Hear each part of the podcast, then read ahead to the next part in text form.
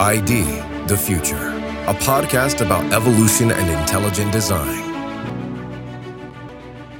Hello, I'm Tom Gilson. Today on ID the Future, we have another great conversation between Stephen C. Meyer, director of the Discovery Institute Center for Science and Culture, and Discovery Institute senior fellow Michael Medved, hosting him on The Michael Medved Show. Much appreciation to them for the opportunity to rebroadcast it.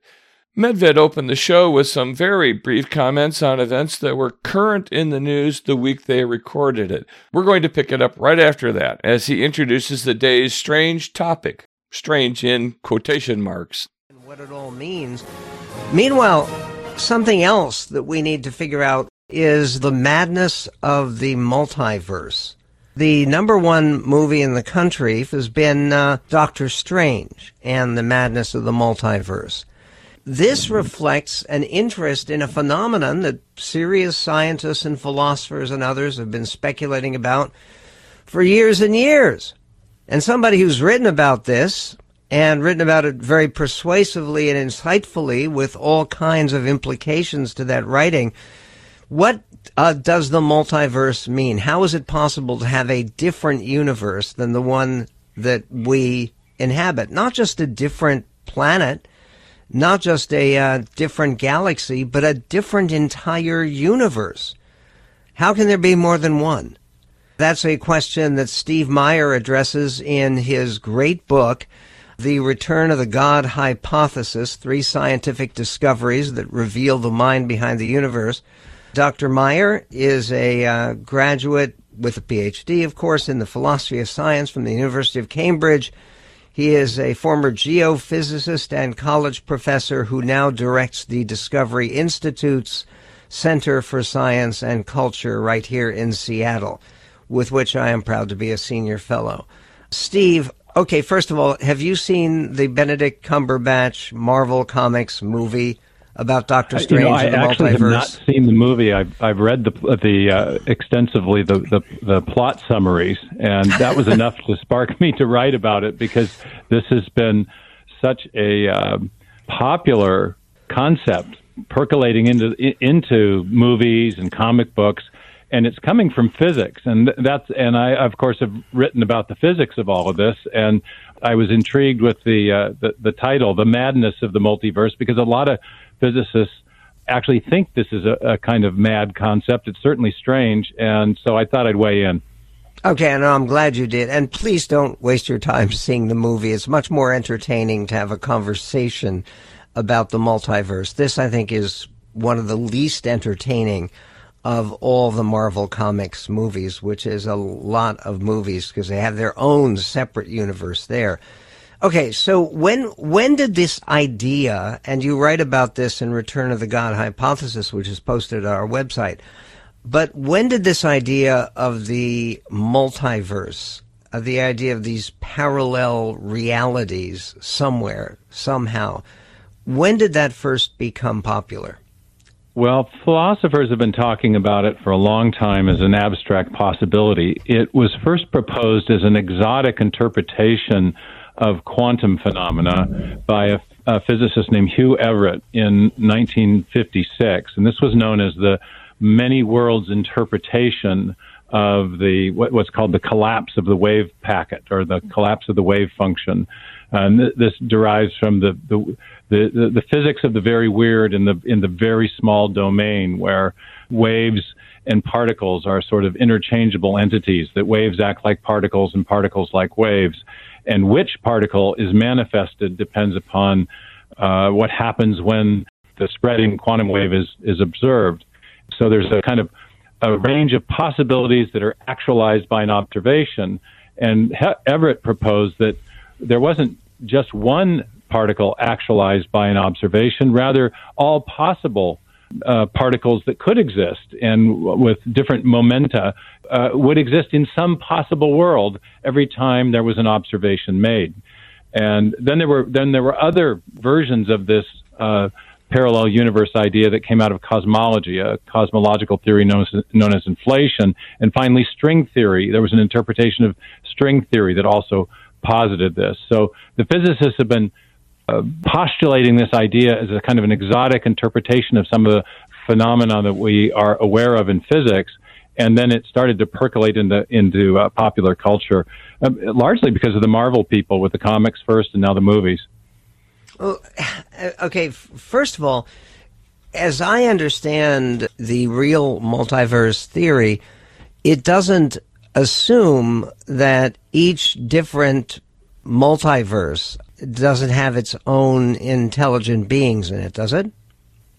Well, it assumes that anything that exists in this world can exist in an infinite number of variations in an infinite number of other universes, which is what's so odd about it.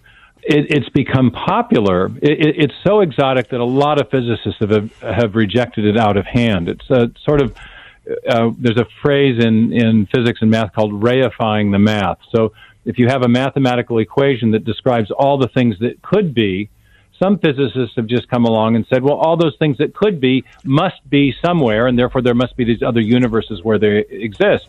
And since there might be alternate versions of ourselves as possibilities, then they must exist too. But that's so strange and so exotic that most physicists initially rejected this out of hand. It's become popular because of another thing that physicists have been unable to explain, which is known as the fine tuning or the, the, the cosmological fine tuning of the universe. Well, you, you write about that in your book. We were just talking to Dr. Denton about uh, his new book, The Miracle of Man, which is also about fine tuning that makes human beings possible. Uh, what what is that additional phenomenon you talk about as fine tuning that the uh, multiverses are attempting to explain? That's a that's a, an excellent question. It, that is really the thing that's be, made this whole uh, speculative postulation so interesting. It turns out that since about the 1960s, physicists have been discovering that the fundamental parameters that are at work in our universe the, the law of gravity, the law of electromagnetism, the other fundamental laws of physics, the masses of the elementary particles, the quarks and electrons, and so on, the force that's driving the expansion of the universe. All these fundamental parameters are finely tuned. That is to say, they fall within very narrow ranges or tolerances outside of which life in the universe would be completely impossible. Even basic chemistry would, in many cases, be impossible. And that has raised a question, and that is why did all of these settings end up being just right? We appear to live in a kind of Goldilocks universe where the fundamental forces are not too strong or not too weak. The the uh, masses of particles are not too light, not too heavy. The speed of light is not too fast, not too slow. Why is everything just right? And many physicists initially concluded that the most obvious answer to that question is that there is a there is fine tuning because there was a fine tuner that, that that the universe appears to have been set up to allow for the possibility of life and by an intelligent creator of some kind. Now that's also that's been an, also a very controversial opinion and one that was not very well received by a lot of physicists of a more atheistic mindset. And so the go-to explanation for the fine tuning has become none other than the multiverse. Okay, we will get back to the multiverse. And is there the same higher power, supposedly, that is uh, governing each one of these different universes, or a, a whole array of them. We will get to that and more with Steve Meyer of Discovery Institute, 1 800 955 1776. Medved. In my opinion, he's the most powerful man in the world. The Michael Medved Show. Just in the world, not the uh, multiverse.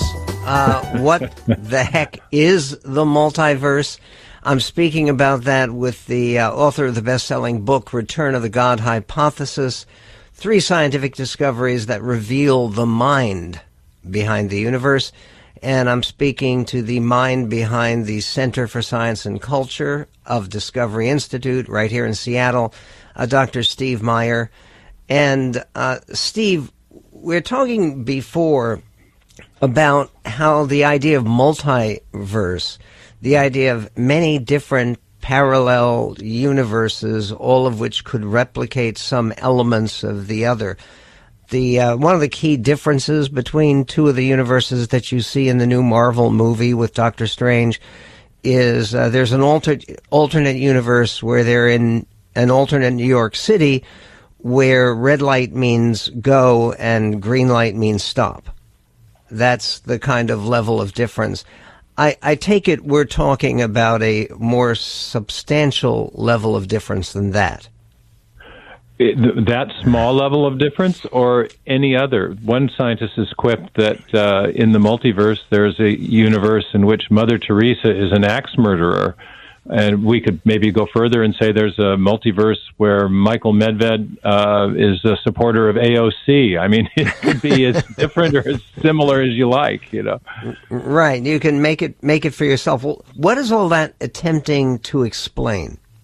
Well, it, there there are various things that the multiverse was invoked to explain, but the reason it's become really popular in physics is that it has become a go-to atheistic explanation for the fine tuning, as we were saying before the break.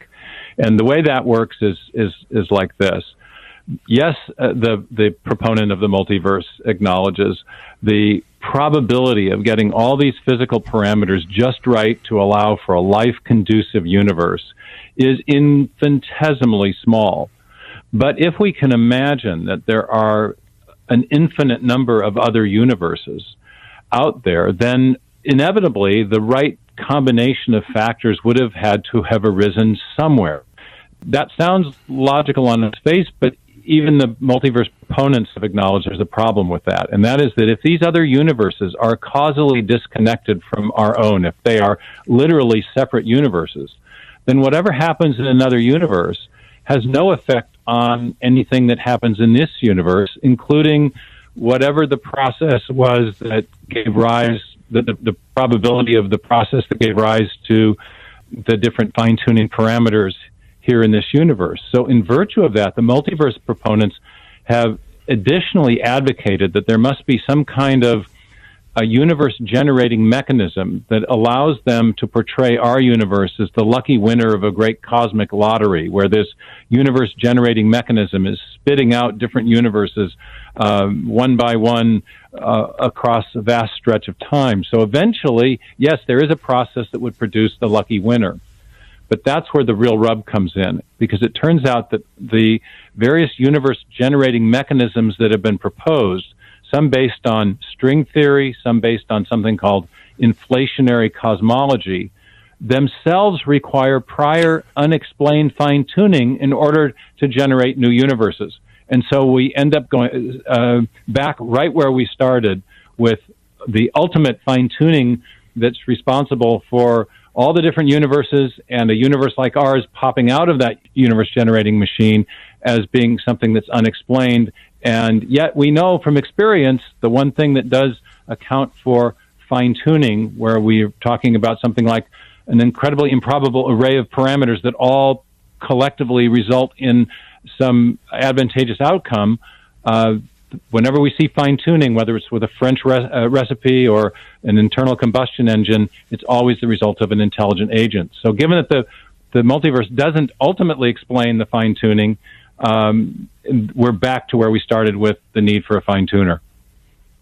Okay, when you start talking about a universe generating machine, you know, I'm thinking of Sherman and Mr. Peabody uh, from the old Rocky and Friends. A, a universe generating machines Uh, surprisingly, and there's no such thing as a coincidence, there literally is just now a news story that came down the line. The headline is NASA says something strange is happening with our universe. And the subheading is observations also showed other galaxies are moving away from our Milky Way faster than thought. Uh, and then another headline it says ghostly unseen mirror world might be cause of cosmic controversy with Hubble constant. Uh, okay, is this uh, is this something that the uh, the Hubble Space Telescope and the other space telescope they just launched is really confirming? I mean, would they have any way of perceiving the impact of an alternate universe? Uh, they don't really have any way of detecting an alternative universe, although there have been some uh, very indirect sort of tests or observations, potential observations proposed. The, what you're just describing with the evidence that the galaxies are moving away from us even faster than previously thought is really only relevant to our universe, but it's an incredibly exciting find because it suggests that not only is the universe expanding outward from a cosmic beginning, but because of the rate of the acceleration of those distant galaxies, we now know that there's really no possibility of a future recollapse and therefore an infinite oscillation of expansions and contractions that some physicists proposed might still rescue the idea of an infinite universe in time, that we might have been expanding and contracting for an infinitely long time, and therefore there wouldn't need to be the postulation of a beginning. But in fact, that new evidence is providing additional support for the idea that there is one great expansion occurring faster than we thought outward from an initial beginning or singularity, which marks the, the creation of the universe itself. And what what that means to people is, is sometime in the next several billion years, it's unlikely that the whole thing comes crashing down. Is that right? Right. It means it means no recollapse, which was uh, because of the similarity of the new cosmological model, new over the last hundred years. The idea that the universe has a definite beginning and and it, it is expanding outward from that beginning point, uh, because of the similarity of that view to the view of the Book of Genesis and to the obvious, and also the obvious theistic implications of the idea of a, a beginning to the material universe of matter, space, time, and energy many physicists have looked for alternative models that would restore the idea of an infinite universe. And the oscillating universe was one of those ideas. But now that we know that the universe is expanding as rapidly as it is, it's expanding too rapidly to allow for a gravitational recollapse, therefore indicating that, yes, indeed, there was a beginning. We won't have an infinite cycle of expansions and contractions. Steve Meyer, uh, his book, uh, information posted our website, The Return of the God Hypothesis. Eager for you to return, my friend. We've been listening to Stephen C. Meyer talking about the origin of the universe and intelligent design with Michael Medved on The Michael Medved Show. We appreciate your listening with us to this great content. We're convinced these topics are important, so we'd be grateful if you'd pass the word along to a friend just send them to idthefuture.com. And thank you for doing that. Until next time, for ID the Future, I'm Tom Gilson. Visit us at idthefuture.com and intelligentdesign.org. This program is copyright Discovery Institute and recorded by its Center for Science and Culture.